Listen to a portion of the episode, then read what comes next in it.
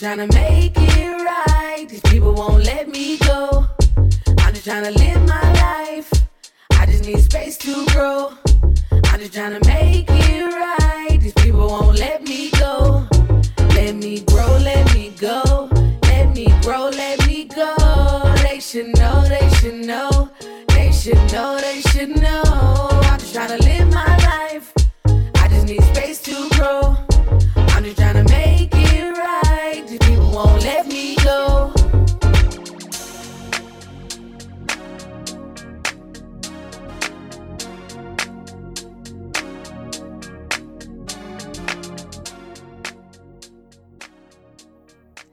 Welcome to the Tea with Bree. I'm your host, Bree. Thanks for listening. The Tea with Bree podcast is focused on deep, honest, vulnerable conversation. Each week, I sit down with a different guest in order to have those conversations. Every week, we'll start with my guest's bio, an intro into how we know each other, and then we'll go into a deep dive conversation about whatever topic they brought to me that week. This week, I am joined by my guest, Laith Salim. Laith is a 28 year old Lebanese American, self identified, non binary transgender person whose pronouns are they, them, and he, him. He was raised in Austin, Texas, and enjoys teaching others how to build a strong and stable foundation for themselves. Today, we'll talk about how they do that. Hello, Laith. Hello, Brianna. How are you doing? I'm good. Oh my god, are we gonna really pretend like we didn't just have a 20 minute yeah. convo about how we're doing? Yeah, no. Yeah. Here we Okay, are. we're just gonna we're just gonna do it again. Cool. no. cool. Um, Yeah. I'm actually just trying to think how I we met. I think we met at South by the first year I lived here. So that was 2017. Was the first South by I went to. We met at an event at Dropbox, We did. and I was like, "They're so cute. Look at." And then we've been like friends ever since. So. I know that's so crazy. I remember that event. Do you want to tell everyone a little bit more about? I guess how did we we met at the did we meet at the event or did we just connect on social media after the event and talk we from there? yeah so like we we met at the event but it was like hi and bye and passing like you're wearing a name tag my name's Bree your name's Laith blah Mhm. Um, but then I wholeheartedly and honestly stalked you on social media. Thought you were really cute, and then I figured out you had a partner. I was like, well, we can be friends, I guess. Um, and then um, yeah, and then I think we lost. yeah. Go go ahead. Uh, I was just like thinking, like, I wonder who I was dating at the time, but It was a taller brunette girl. mm, yes, I remember.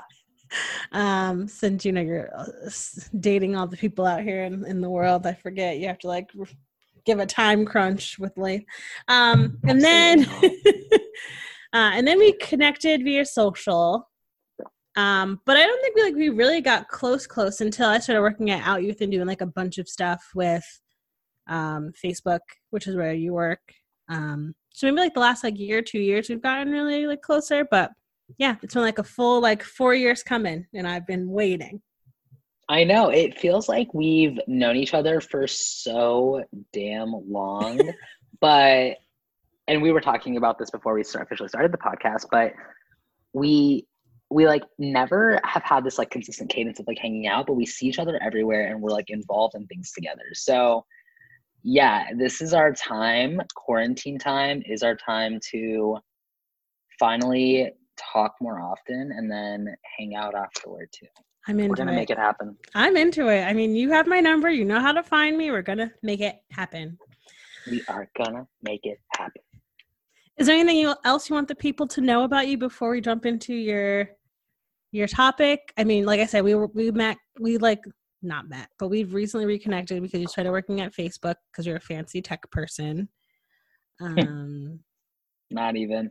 Um, no, not really. Like, yeah, that's kind of the gist. And um, you know, as you mentioned in my bio, uh, Lebanese American, so I am first gen, and I am trans. I also identify as non-binary. I, I prefer they them pronouns, although he him pronouns have become like an identity that or um a way to refer to me that I don't feel uncomfortable with mhm. and it's weird it's like i i prefer they them. They that truly feels more authentic to who I am. Mhm.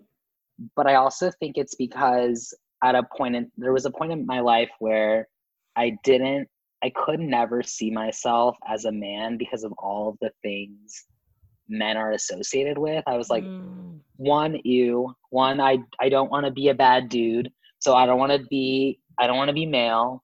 Like I just really couldn't wrap my head around ever identifying with men. Mhm.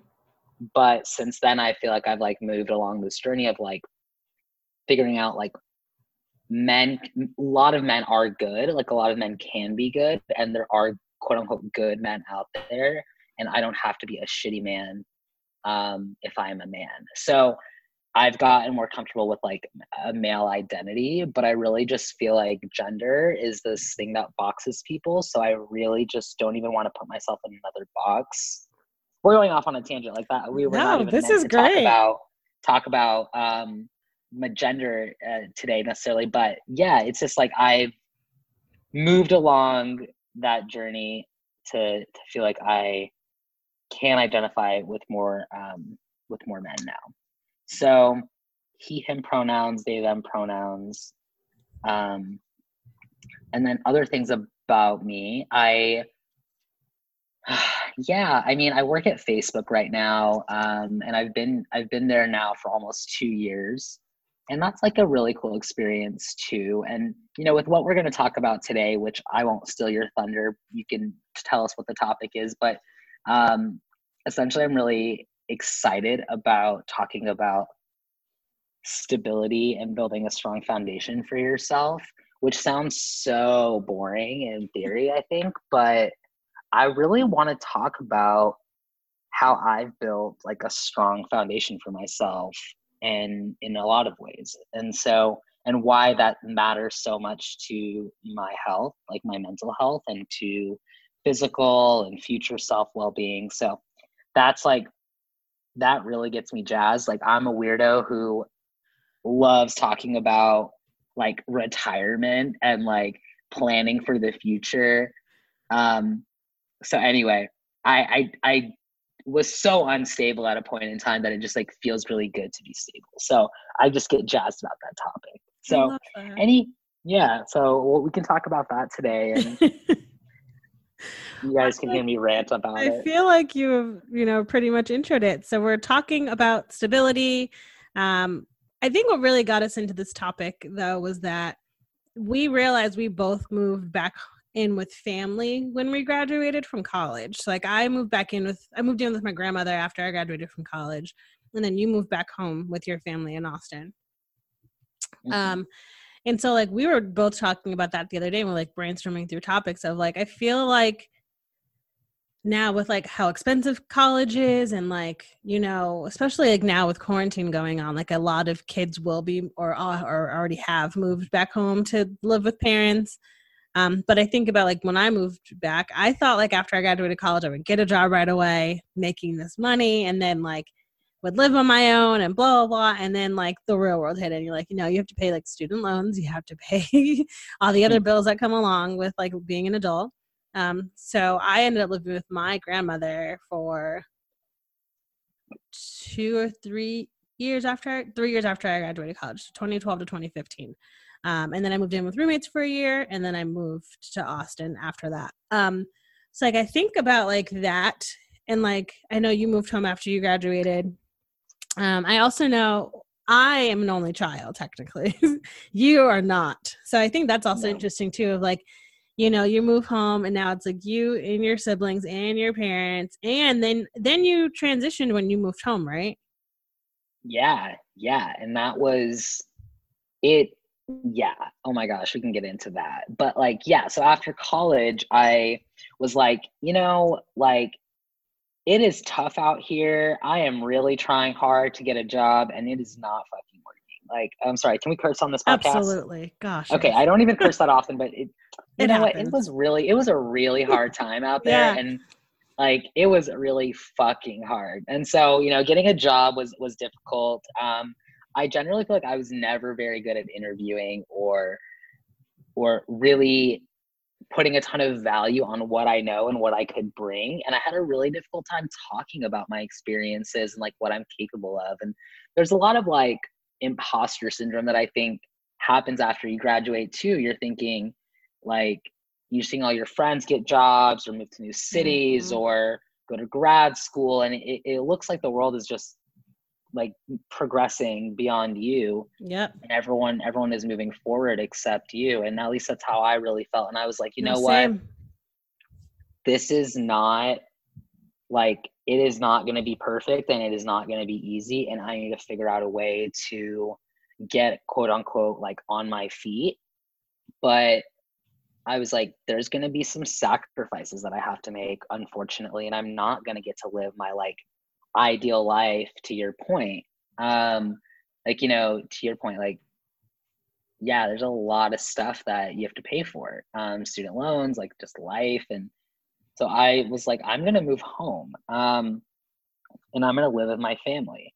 And that was something that was really hard for me to do because are you the oldest? I'm no i'm the middle child. Okay so my older sister is 20 um, 29 and i'm 28 so we're only like 14 months apart. And then my we have a younger brother um, he is 22 so there's a big gap between us but um, mm-hmm. yeah i'm the middle child. Yeah it was wild to to move home. What was your experience moving home like or moving in with your grandma? grandmother? Um yeah. i for me it was i mean at that point, like my dad and I had stopped talking when I was 18. So it was now like four or five years and I wasn't talking to my father. So, you know, living with my grandmother was like, a blessing that I, a blessing in disguise, honestly. Like to be able to live with, because I'm, my mom passed when I was 15. So like my mom had passed when I was 15. My grandfather, my mom's dad passed when I was 18. So like my grandma and I had both experienced these really large losses within like 2000, 2006 2008 so those those big years and then like we got to live together and like it was so interesting to like talk to her. Like i feel like we all have grandparents if we're lucky like they're still alive but like we don't sit and just talk to them and like hear about like what they went through. Like I found out my grandmother like uh, basically had like a full ride scholarship for basketball and then like turned it down to do something else. And I was like, girl, what? And then like being able to like ask her like recipes and like just watch just to watch her some days of like you know she was getting she's getting older she's in her late 70s i want to say um maybe early 80s i'm the worst i can't remember but you know watching her those couple of years and like the shift too like i was living with her like she wasn't charging me like rent or anything which i was really grateful for but like she was like i want you to like take the money you're making from work put it towards your student loans you need a new car like so just like giving me that space to do that which was very i'm very lucky um but then like to be able to sit and get to know her as a person like not as like like I feel like a lot of us like if we don't sit and talk to our grandparents, they're just like people we see hug, kiss at holidays. Like they don't like to have like actual like personalities. Mm-hmm. Um, so yeah, I mean that was it was it was one of the most beautiful things. And then you know i ended up like taking care of her for a little while. Like my grandma does not know how to put gas in a car. My grandma only goes to the grocery store to Joann Fabrics and to church. Like she doesn't do much.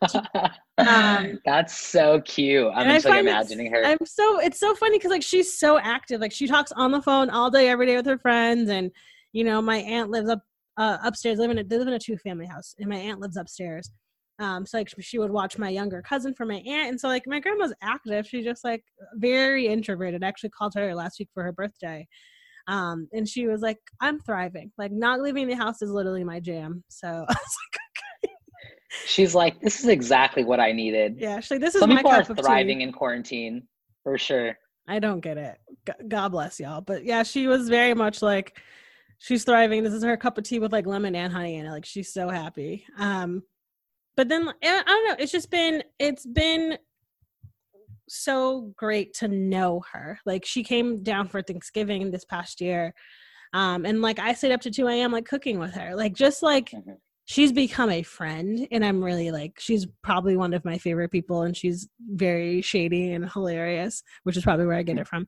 Um but yeah like just just being able to get to know her and grow with her and like also like being able to talk to someone who knew my mom honestly like and not like just like as like a sister but like someone like my mom and my grandma were really close too so like having that sort of like generational thing with her has been really great so yeah i mean and also like growing up a lot of the holidays we would spend it with my dad's side of the family and so like that shift like i got to spend like my adult year holidays like with my mom's side of the family was like really beautiful too so i don't know I I feel like it was a really beautiful experience and i can't even talk about it but the if i the when i have to lose her i don't know how like i it's just it's just always like so great to like talk to her and just like hear her and like how she's doing well and like she's living life and just all these things. And i just think like we we don't appreciate our grandparents enough. And so like living with her put that into perspective. That's so beautiful. I, yeah, I've never lived with a grandparent, so that sounds like so beautiful. I, with my with my grandparents, so my we grew up with my mom's side of the family. They all live in Austin. My dad's side of the family all lives in Lebanon, and so um, my my grandparents on my mom's side, I did grow up with them my grandpa passed away this past year and my grandma like probably eight years ago and it's so crazy because i just don't feel like i ever really knew them and i regret that but it was difficult because their their like primary language was arabic and i understand arabic and i can speak enough to get me by but there's no way i can like ask them uh like we can't have like really like meaningful like in-depth conversations which is so sad to think about but um yeah i never got to i never had a chance to like get to know them the way it sounds like you got to get to know your grandma and like are continuing to get to know her. But it's so cool that she like she i feel like she did set you up. Like you know she like by not letting you pay rent by letting you just like work and save your money and get a new car and get settled like that's that's what I feel like we need sometimes parents or grandparents for, Mhm. um, or like really good friends to get us get us on our feet because it's just like it can be tough. Like they're, you know, graduating from college or just like not going to college at all and trying to get a job and like build a foundation for yourself is by no means easy. Um, I graduated in 2014 and we're in 2020 right now, and um, so about six years of living with them um, that it took me to like really get grounded uh, financially and in a lot of ways like mentally too you know I, as you mentioned i transitioned while living with them which changed everything about our dynamic in what first felt like the worst ways possible and then over time like has really brought us closer. But also just building like financial stability through through living there has changed my entire life. And like i don't know i i you and i had unique experiences like not everyone gets to live with their grandparents for a bit or their parents and like get to do that. But man if you have the chance to like it's a game changer or Yeah. it can be a game changer. So yeah. at least for me it felt that way. So you're you're saying i think I, I- if it's okay like i want to focus on like how let me phrase this a different way. So like with me i have never technically come out to my grandmothers either of them. They have just learned not to ask about my dating life i think. Slash one of them is on facebook so i'm sure she knows but like it's not been a Mm. conversation. But i think about like when i moved out of my grandma's house and went and went to go live with roommates um and then when i was moving to austin she was a whole different thing. Um but the first question she asked me when i moved out was like who's going to take care of you? I'm like i need you to ver like to go into that a little bit more. And she's like well who's going to help you pay your bills? I'm like who do you think helps pay my bills now? She was like no like she's like aside from like the rent thing because obviously like i was at a new job and making more money. So i was like grandma like i can afford it. She's like yeah but like who's going to take care of you? Because i'm single and she just has this thing in her mind of like if i never get married i'm never going to be like okay and I was like, Mm. Grandma, I'm gonna be fine. Like, I have a good paying job. I have this. You helped me out a lot when you like let me live with you for a couple of years. Like, I'm I'm good. I have a good, you know, stepping stone foundation, all the things.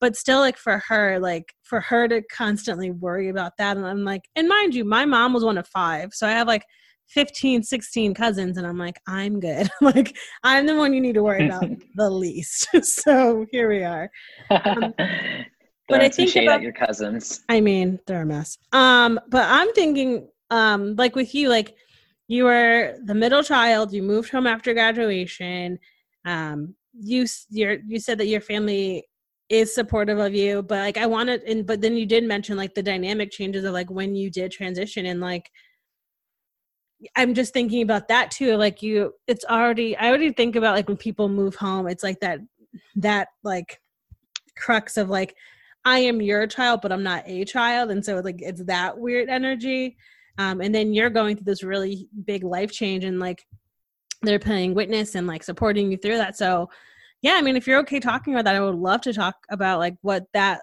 that journey looked like for for y'all.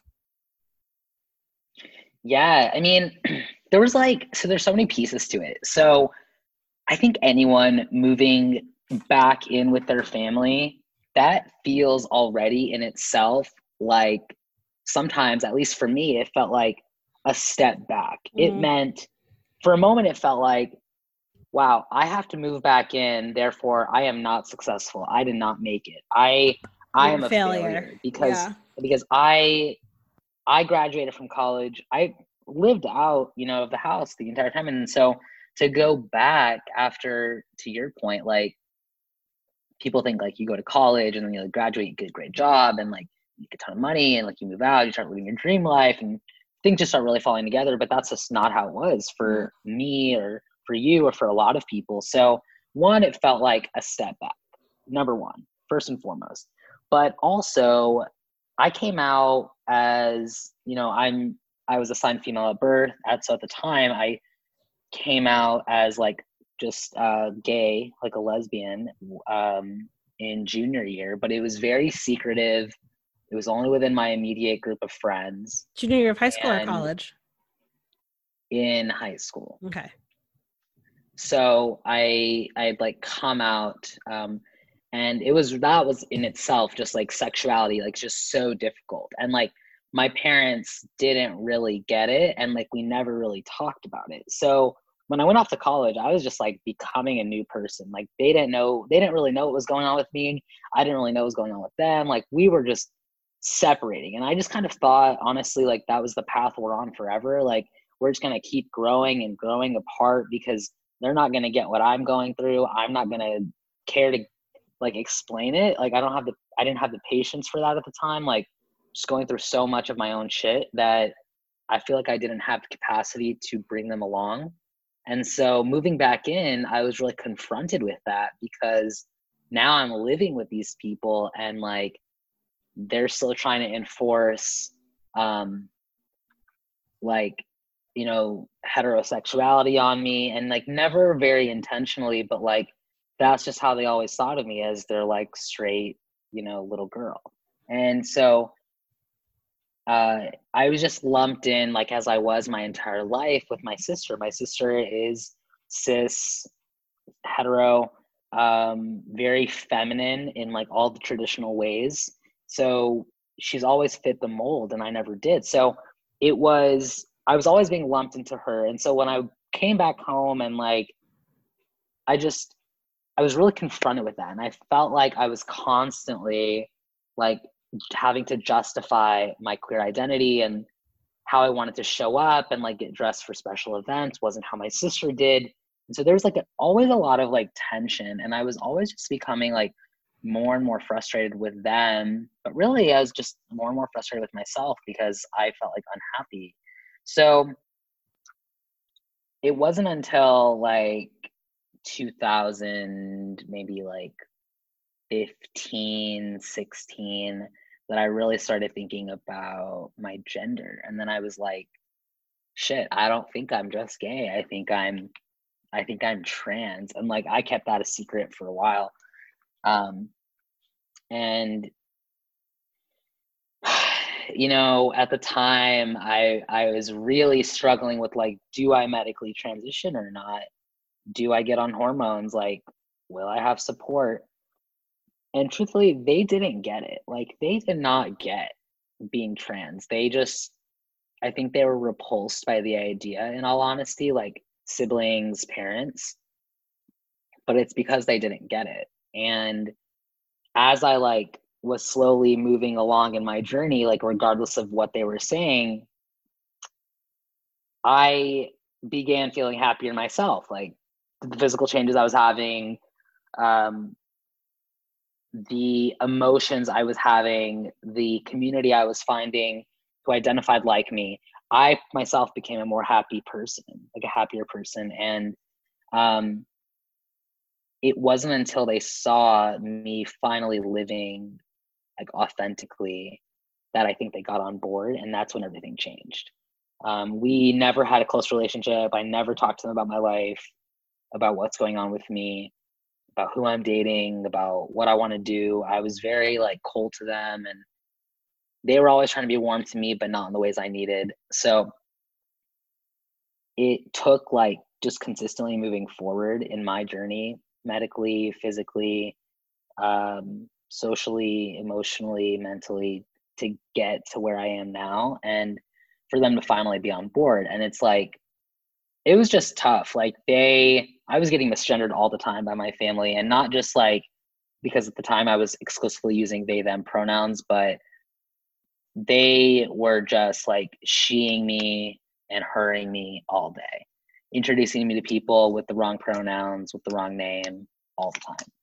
And it was really tough. And it's just like, I, yeah, I mean, I, I'm just going off on a tangent now, but, and I'm rant, I'm just kind of ranting, but it, it really got to this point where I think they could see me getting happier and drifting further and further away from them that i don't know how conscious it was but they made a decision to start using the right pronouns. Um, and because there's a language barrier like in arabic that's their my parents primary language they it was difficult to use they them because literally this doesn't translate in arabic the same way. So they just you started using he him with me and calling me by the right name and started talking to my mom about how I really wanted top surgery. And she was afraid that you know it's going to run its complications. And she was my dad was like worried that I was making a, a mistake and that I'd regret it and so there was a lot of conversations and a lot of like bringing them along but um and a lot of like really really advocating for myself as someone who is pretty soft spoken um, and like definitely was very soft spoken at the time and wasn't a huge advocate for myself. I had to really advocate for myself. And so um, it's like as I got happier and started moving along in my journey, it's like today they like they knew like if they didn't come along and get on board, they were gonna lose me completely. And I would have eventually like left the house and just not not brought them into my life but luckily that didn't happen. And like we're in such a good place today. Um, you know, they're like they just so so much embrace my gender, which is exciting. And it like feels like we are just a much happier unit. Um, so I'm super grateful for that. Um, and I don't think that could have happened had I not lived at home. Like had I had they not been there for the first steps of transition? Had they not seen the the physical changes? Had they not had me around every day to use the pronouns, the right pronouns with, and uh, the right name? And for me, constantly, constantly advocating for myself and correcting them or calling them out when they misgendered me. So living at home did a lot of things for me. It like felt like it got me my family back, even though it was hard. It also let me save a ton of money. It also let me like get on my feet like mentally and transition in like a safe home um so it, it just did wonders for my life and like i really think it was just the first time i'd ever felt so stable um like right now is the most stable i've ever been in my entire life in all all facets so it was it was a journey but um yeah i mean six years ago so so that's that's the spiel on at least what living at home from like a gender perspective did for me. I love that. That was a good so tangent. much, so many words. It was so a good words. tangent. That was good. It's important. Um, I think that is a great place to take a break, and we'll be right back.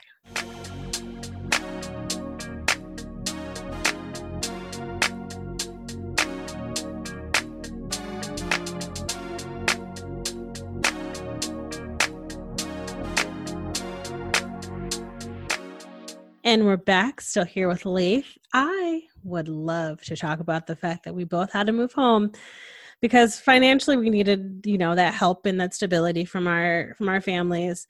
Um, but I think it's mostly because the system is not set up to succeed, like right? Like higher education is very expensive. Um, and if you don't have people who have been saving for you to go, or if you don't have scholarships to go, you're either getting loans or paying out of pocket, and it's very expensive.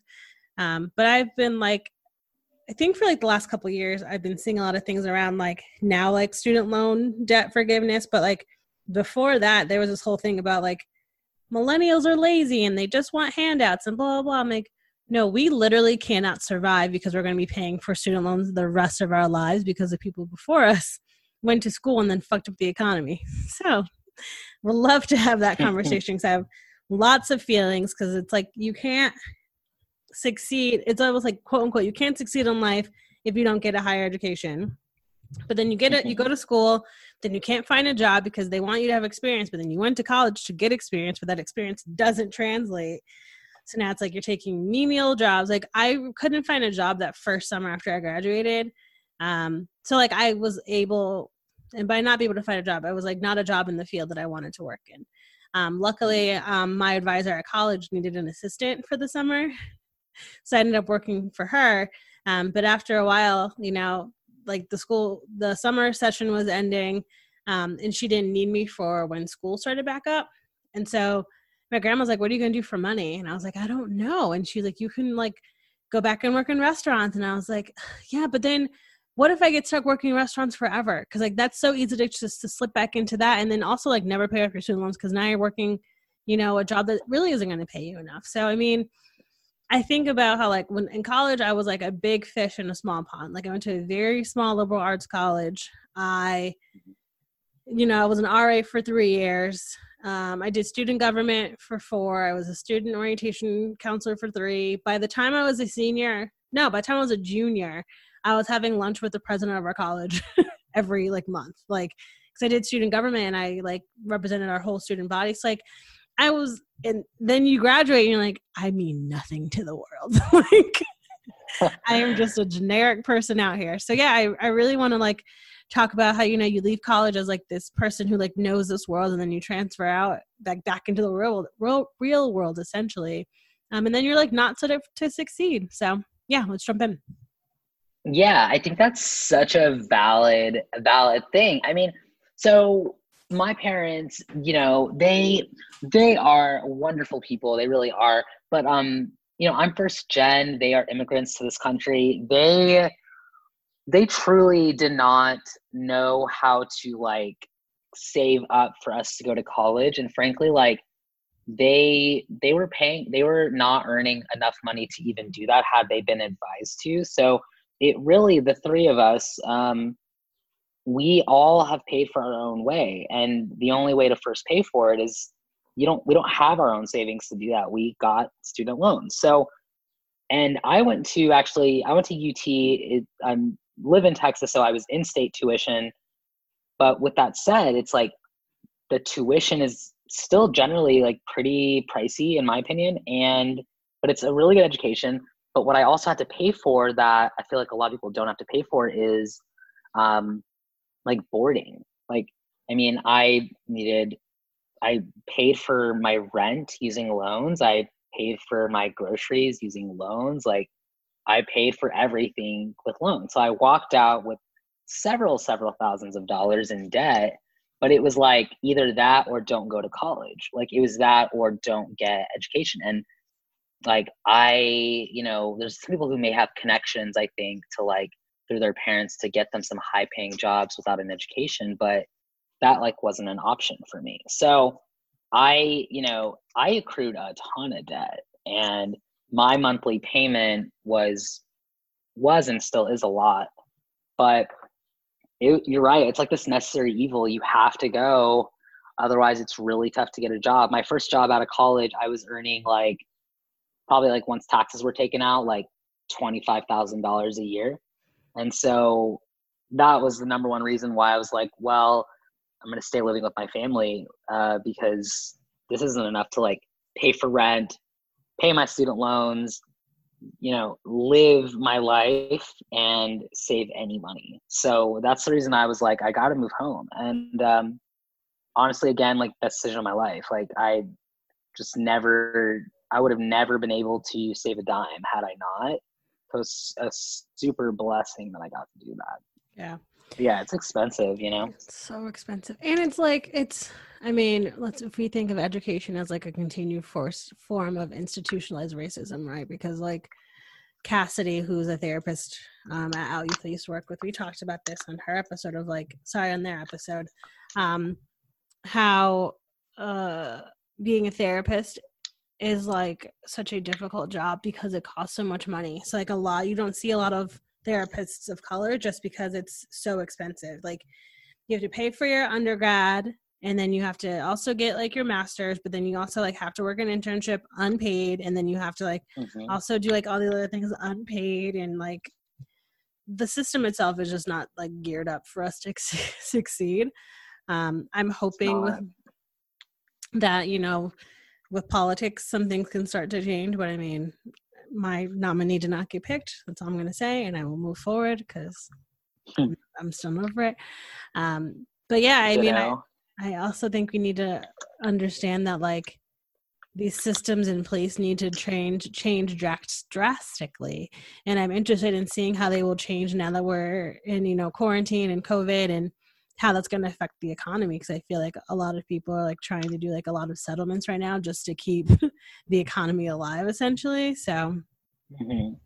yeah i don't know I, yeah on yeah, on that note, it's like with quarantine, I feel like it's more than ever just putting such a spotlight on all of the like deficiencies in our economy in in and how we're set up as a system. Mm-hmm. You um I saw something on uh I think it was Instagram and it was like there's four classes of people now. It's the billionaires, it's the people who can still do their job over Zoom, and and actually sorry i think it's only three classes it's billionaires people who can do their job over zoom and then the unemployed oh and then actually there is four there's like the uh, people who are like still doing like landscaping or like the ne- uh, the necessary workers that are like in yeah. grocery stores mm-hmm. yeah the essential workers it's like the four classes that we have now and like that group of people who are like unemployed um, I feel like it's telling of what kind of money you make if you are a quote unquote Zoom worker versus an essential worker or an unemployed person. Mm-hmm. Um, so we're really starting to see that like people just don't have stability. And for so many people to file for unemployment and like that to be their only form of income now and to also be not enough to pay their mortgage and their rent just shows how month to month every single person or so many people at least have been living which is which is so sad and just is telling of like people just do not people are not being paid enough to to live. Um, no. A living wage, you know. Yeah, and then I'm also interested in seeing like how this will change how people view like assistance and quote unquote handouts. Like I was on Instagram last night and some guys like inst- I got I went down a rabbit hole and ended up on this like random person's Instagram. And his like his like uh bio was like no handouts you work for what you deserve or like you earn what you deserve and i was like sir you are a white no. man like can we check Absolutely that privilege not. for a minute um, but I, I think about that right now too of like how you know this virus isn't discriminating like it's affecting everyone um, and you know if we look at essential workers it's mostly like low economic people of color marginalized groups who have to keep working or it's the frontline like doctors who a lot of these doctors are immigrants or like first gen or like you know so that's been interesting too of like how is the conversation on immigration going to change now like essentially the doctors who are saving our lives are immigrants like Mm. I'm just, you know, I'm trying not to make the virus political, but then also like, you know, our lives are politics. Like everything that happens happens because of politics. And so I don't know. I'm just I feel like I've I've known that this, you know, quarantine and COVID and everything's going to affect us as a society, but I don't think people understand like how it's going to really trickle down into like how people like think of you know other people who are like need assistance or need support or like you know these nonprofits who are still trying to like keep the doors open and serve these people and now it's like Mm. how are we doing that like with budgets getting cut left and right so yeah i'm i'm terrified but i'm also interested in seeing what that looks like and yeah i i, I hope this pushes forward the change that we need to like help people become more stable Yeah, I think about also like the frontline employees and like it makes me think a lot about healthcare. It's like they are ones who are putting their lives like at risk, right? And Mhm. they are being paid probably what is not a living wage. You know, they're probably getting paid somewhere between like 10 and 12 dollars an hour, which um, if anyone's earned that, you know that is not enough money to really live comfortably or even pay your minimum bill sometimes. Um, and that also means that you're oftentimes in that position you don't have health care. Like you don't have health care through your job. So you are either left without health care or you are paying a really big premium every month to have it. And so it's just like it's sad to think about these people still having to go to work um, who maybe don't have insurance, like putting their lives at risk every single day, while there's people like me who I get to work from home still. I get to zoom in to, to all of my meetings still and still do my job. So it is, it, you know, to your point, politics are everywhere. And I think like this is really putting some some spotlight on like all of these deficiencies in our system. But like yeah i mean it's tough and people i know are going to soon start uh, be you know they're going to start being in a position to like lose their homes and go file for bankruptcy and all their homes are going to be foreclosed. So it's just like really tough to see people like not able to pay their bills. And like to the topic that we're talking about today which is like stability it's lot of people don't have that. Um and so i i don't know back to like the topic of like moving in moving in with your parents if you can like my student loan started off at about like $39,000 and ever since I graduated from college I've been making payments of $650 every month which is fucking crazy but I've got it down now to like 14k but had I not moved home to to to like have that flexibility um that money would it would have like turned into with interest something like you know 55k by now or something so it's just like yeah i don't know what i'm going where i'm going with this but it's just Yeah. crazy like yeah you know people just like it's not the disparities are here you can see them and i think coronavirus is just really exacerbating them Well, I think about like what you're saying about like people losing housing, like that's the biggest form of stability. Like you see that like kids who have constant housing or stable housing do a lot better. And so I'm thinking of that like coming from a social work background of like how much it's going to affect a whole generation of kids now, right? Like they're not going to Mm, be able to thrive as much as they would have if they could have kept their housing like just like not like that level of uncertainty um and taking that form of stability away like it's going to affect a whole lot of people um and really change like the makeup of this generation of just being like well we didn't have stable housing because my parents had to file for bankruptcy because so now it's like they file for bankruptcy so which means like now their parents probably can't even apply for like like student loan assistance for them like they probably won't be able to like, co-sign for a loan later on in life for their kid so it's like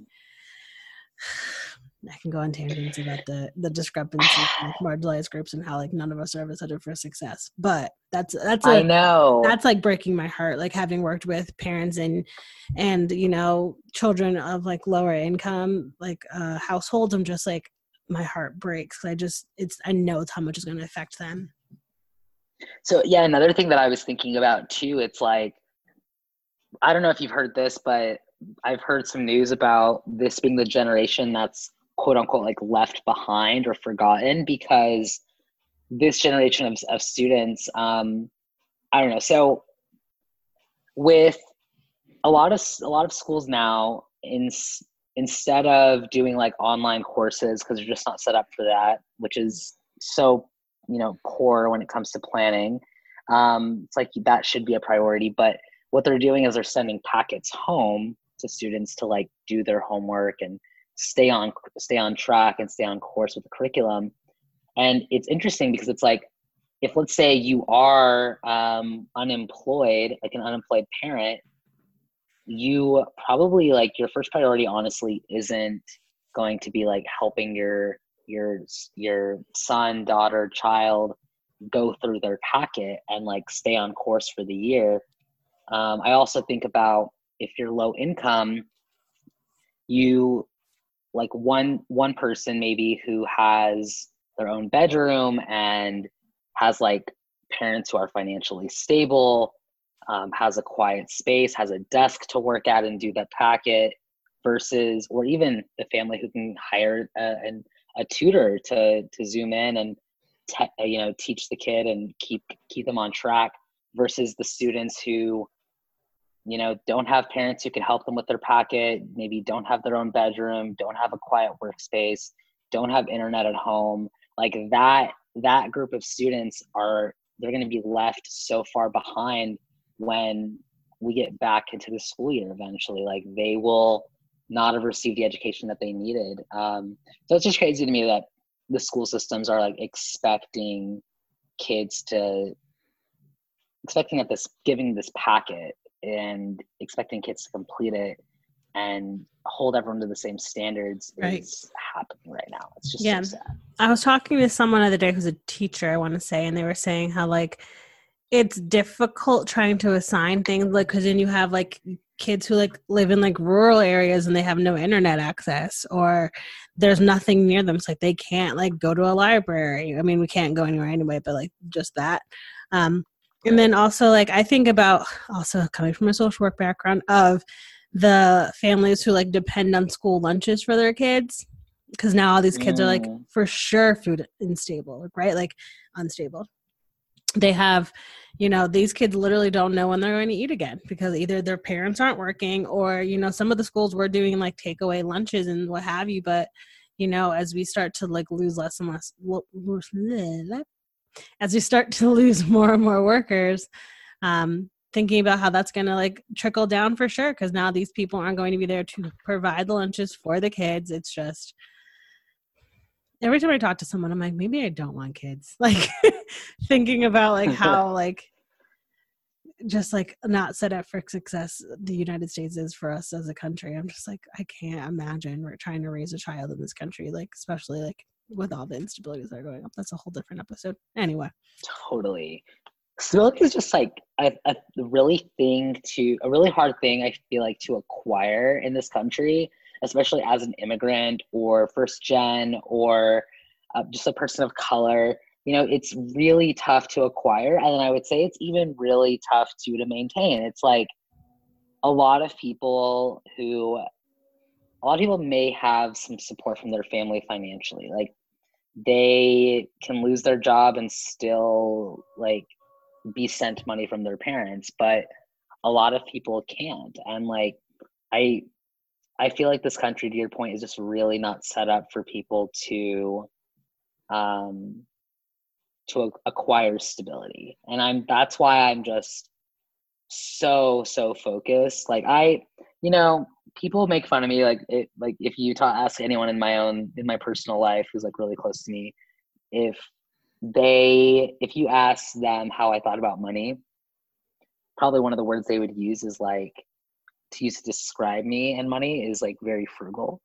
And um i i don't try intentionally to be this super frugal person who's like saving every dime but when you come from a family you come from a background where you don't have a safety net like you don't have parents who can back you up financially um, you don't have like a really big savings. Like for me, the only way to get control over my life is to like spend very little. Like I love my sister so much, but we just think about money very differently. She's um as you know now like 14 months older than me. She bought a Mercedes yesterday. And I was like, "What the flip? like are you flipping kidding me?" Um and just like crazy crazy shit like that. Like I'm just like I freaking drive a Prius like it's paid off finally, but I'm gonna drive this car until like the freaking tires fall off. Like it's just like I don't know. For me, I'm just like I really want to acquire some wealth in my life, and it's not gonna be done by anyone else except me. And I really gotta like save save the monies if I want to do it. So, um, I don't know what, what the point of that is. Like, I would love to give if I have kids, which I would like to have. I'd like to give them the stability that I didn't really have growing up and I'd be able to help them with college and be able to help them with so many things. Like uh, like like I said my parents like they wouldn't have been able to help me medically transition. Like top surgeries you know hella expensive hormones payments and fees to to change your name legally. Um it's expensive. And so you know if you don't have your own dollars to do that then then that's i think that's really where my my frugal mindset started. It's like i was like i need to start like getting my own money for my own transition. Like this is something i have to do. So it's just crazy. It's like we're i really was not set up to have any sort of stability and i just i know we're not i like to say we're in control of our lives and to some extent i think we really are but you really got to like choose what your priorities are and put together plans to get there. Um, yeah. So anyway, I'm on a tangent. I don't even know what I'm talking about now, but like financial stability, stability in children. This is like, important. yeah. Yeah, it is. And it's like, I sound like I'm like 50 years old, like talking about this. I think sometimes like, like no one my age ever likes to talk about this stuff, but I'm just like, uh, kind of obsessed with stability and like obsessed with control and obsessed with um like compounding interest and like how to make more money out of my money and and because it's just like I don't have I don't know I just really believe in creating what I like to call like my fuck you money, mm. which is which is money that is in my bank account that you know if I wanted to quit my job because I was so unhappy or I wanted to move to a different country or a different city like for some other purpose. Like I have that. I, I I don't know. I don't like to feel tied down to um, my circumstances, and mm. money is such an ugly thing, but it can also be the path to freedom and the path to choice. So I feel like if that means being frugal for 10 years, 15 years of your life, saving as much money as you can to get like this safety net built underneath you that you maybe didn't have growing up i would say i would say do it. Um it doesn't come with sac- without sacrifice but i feel like i've built um a strong foundation and it's it's again like freed up my mind to think about other things instead of just like how i'm going to pay my rent. So um yeah again i wouldn't have been able to do that had i not started out living with my family but um, if you can do it, I highly recommend it. And there's no shame in it. Like I feel like there's also that's also that part too. Like if I move home, I'm a failure. I'm like, no, you are using the card that you were dealt to help get yourself to a place of stability. So I was, I, I agree with Laith. If you are in a place where you, you know, can be around your family and they're supportive and it's a healthy environment for all those involved, I would say 100 mm-hmm. percent do it. So, or like live some really like live in just like a really cheap apartment or you know i don't know. Like just really just like save your pennies. Um i don't know. That's i'm talking obviously with i i got to go to college and you know i did have a family that i could live with and there's a lot of factors. I definitely um i'm lucky i guess in those ways in the same ways that i think you are living with your grandma and yeah, but i realize i realize that is not like an option at all for some people. So just want to put that out there too. I don't expect everyone to be able to do that. but I hope whoever is listening to this, and if you want some financial stability, feel free to hit me up. I'm happy to talk to you about how I would approach any situation you're in. Although I'm no, I'm no uh, finance expert, but here we are. Finance expert, yeah, exactly. Or like life expert for that matter. I don't know. I probably could give you the worst advice too. So, but anyway, I just I I like to say that like I really feel like it was hard and there's a lot of sacrifice, but I really love talking about like stability and helping people get there if they're interested in it. So, um, hit me up if you're wanting to know more or want my perspective on your situation. I think that is a beautiful place to to wrap this conversation. I'll be sure to link all of Laith's contact info uh, in the show notes. Um, as you know, I end each episode with a question, a final question. And today's question, like every other week, is what is the best advice you were ever given, or what's a piece of advice you would give to your younger self? Hmm. I feel like you told me to think about my answer to this, and I feel like I thought about for like a second, and then I was like, "Oh, this is too hard." Like, I put it away as I do sometimes. Um, I I really feel like this may be advice that I think I gave myself, and I certainly didn't give it when things were hard. I think I gave it to myself when things were easier. But something that I would suggest doing is so I'm someone who I I at least try to live my life with intention and with purpose and authenticity. And I don't think I could have done that had I not, at several stages of my life, listed out everything I was unhappy about.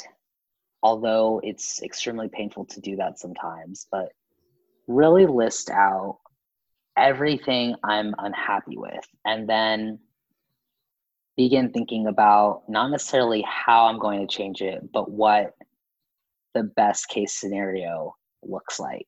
For example, I hate being in debt, right? How can I, or what would it feel like to be out of debt? Not how am I going to get out of debt, but how would it feel to be debt free?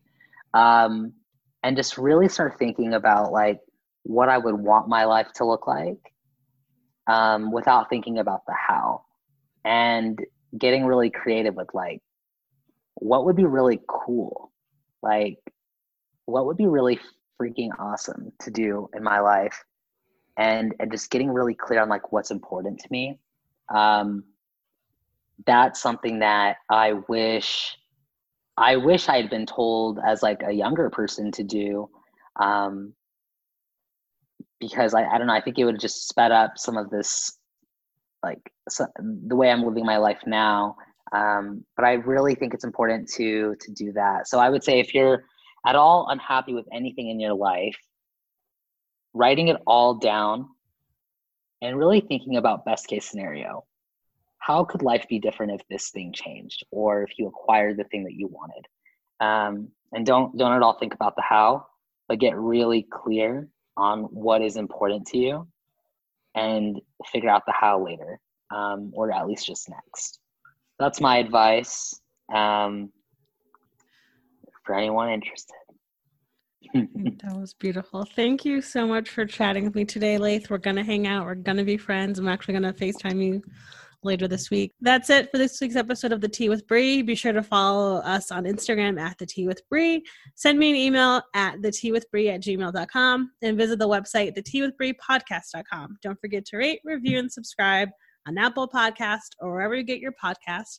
As always, thanks to Mama Duke for our theme music, and I will talk to y'all next week. Bye.